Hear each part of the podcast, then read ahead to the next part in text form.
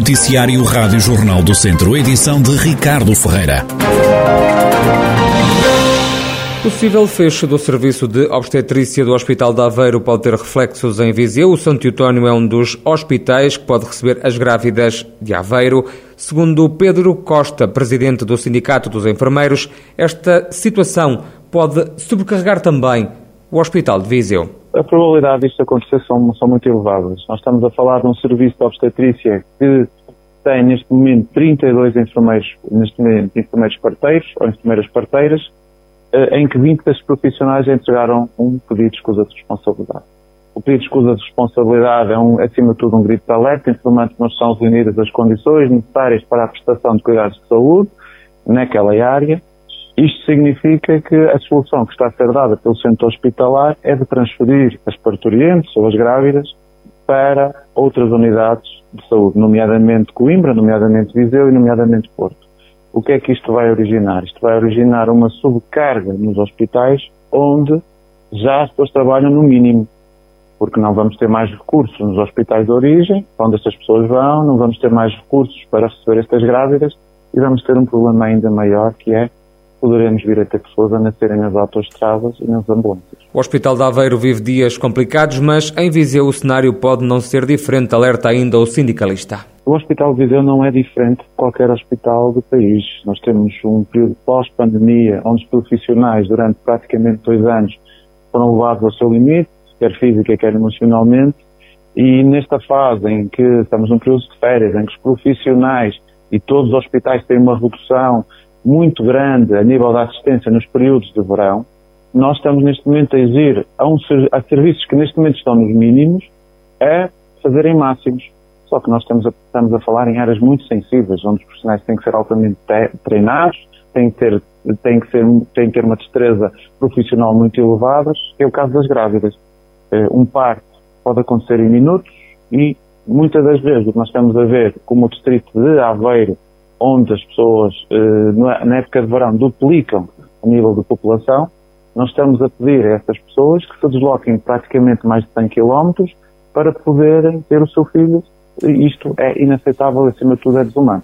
Pedro Costa, presidente do Sindicato dos Enfermeiros. Ainda à saúde, o Centro Hospitalar Tondela Viseu gastou nos primeiros cinco meses do ano mais de 12,3 milhões de euros em medicamentos. Os números são avançados pelo Infarmed. Segundo a Autoridade Nacional do Medicamento, o Centro Hospitalar Tondela Viseu é o 17º hospital do país que mais gasta em medicação. A despesa aumentou 3% em relação ao ano passado e representa 1,7% dos gastos da unidade hospitalar. O ano passado, o Centro Hospitalar de Tondela Viseu gastou mais de 29 milhões e 700 mil euros em remédios. A temperatura já começou a subir na região. O calor levou, de resto, o Instituto Português do Mar e da Atmosfera a colocar nos próximos dois dias o distrito sob aviso amarelo. O alerta está em vigor entre as 9 horas da manhã desta quinta-feira e termina na sexta-feira às 6 da tarde. É justificado pela persistência de valores elevados de temperatura. A máxima amanhã vai ser superior a 33 graus. Com o calor, também as autoridades de saúde renovam os conselhos à população. A médica de saúde pública Sara Dias resume algumas das principais medidas que devem ser tomadas para enfrentar as temperaturas mais altas. A exposição ao calor é um fator que muito nos preocupa, sobretudo eh, no que diz respeito aos grupos vulneráveis. E os grupos vulneráveis às temperaturas extremas são aquelas pessoas que, devido às doenças que têm, ou então devido às próprias características relacionadas com a idade, sejam crianças ou idosos, um, o seu organismo tem maior dificuldade em adaptar-se às, às, às temperaturas extremas.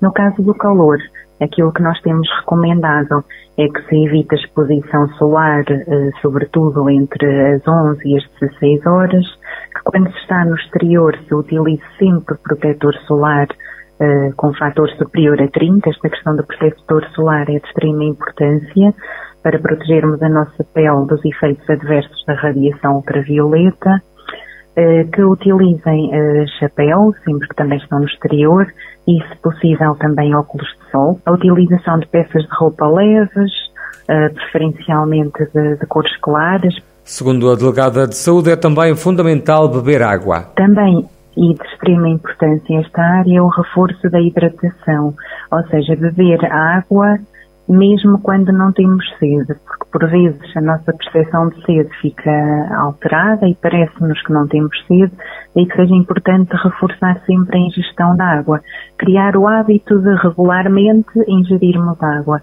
E isto é ainda mais importante se pensarmos na população mais vulnerável, sobretudo idosos que por vezes a sua percepção da sede acaba por estar alterada devido à medicação que fazem e até devido à própria idade, e também a crianças que nem sempre uh, acabam por solicitar água. Desta forma devem ser regularmente oferecidas água, uh, bebidas líquidas, sumos de fruta natural sem açúcar, chás sem açúcar.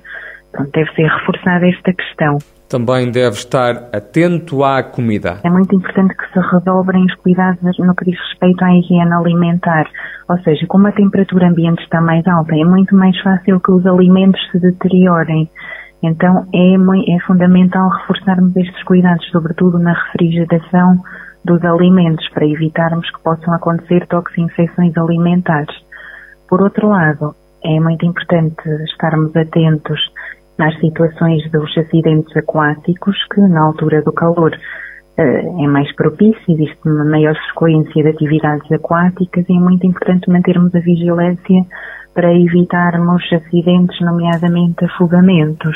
Alertas da médica de saúde pública Sara Dias. Um dos nomes maiores da Fórmula 1, Emerson Fittipaldi, é uma das presenças confirmadas na edição deste ano do Caramulo Motor Festival, anúncio feito por Salvador Patrício Gouveia, da organização do evento, que promete mais surpresas nesta edição do Caramulo Motor Festival. Caramulo Motor Festival que se aproxima a grande velocidade e vamos ter aqui um rol de pilotos extraordinário, a começar pelo Emerson Fittipaldi, que vem celebrar 50 anos do seu primeiro título Fórmula 1 uh, ao Caramulo e vamos ter uma rampa cheia de automóveis espetaculares, vamos ter uma exposição muito interessante no museu, portanto vai ser um programa a não perder.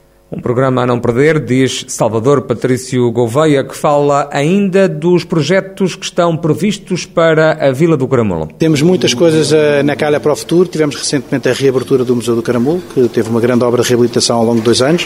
Estreámos também um novo museu chamado Caramulo Experience Center, que abriu na mesma data um, e que já está em pleno funcionamento.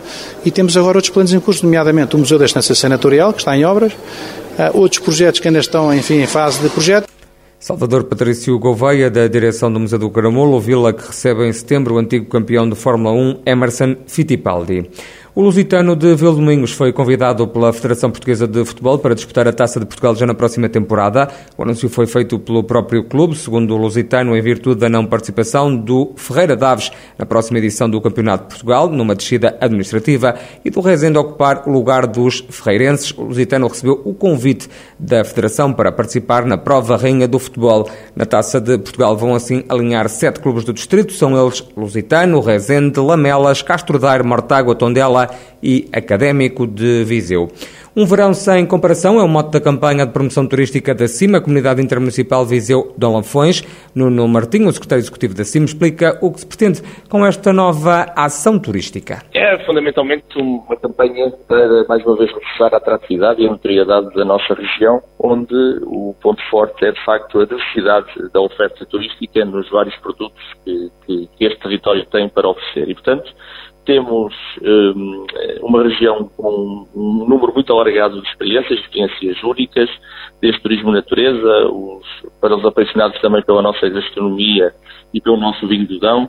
Temos propostas no domínio da saúde e do bem-estar, uh, temos as melhores termas do país, temos as nossas tradições e, portanto, são muitos os motivos e as motivações para que uh, a visita em Viseu de Lafões. A Comunidade Intermunicipal Viseu Dom Lafões que quer que a região atinja ou mesmo supere os números de 2019, o ano anterior à pandemia. Depois da pandemia, temos outra vez como, também como um grande objetivo em que, de facto, este, esta campanha permite também aqui a ativação do, do, da nossa oferta e que assente nas características muito fortes e identitárias do nosso território, dos nossos produtos turísticos, mas obviamente queremos aqui ter uma estadia no nosso território, aumentar uh, a estadia média e também, por outro lado, temos números de, de alojamentos que eh, possam chegar aos números pré-pandemia ou até aumentar. Nós temos eh, neste momento números do mês de abril, ainda não há dados de maio, mas temos números de abril que de facto nos deixam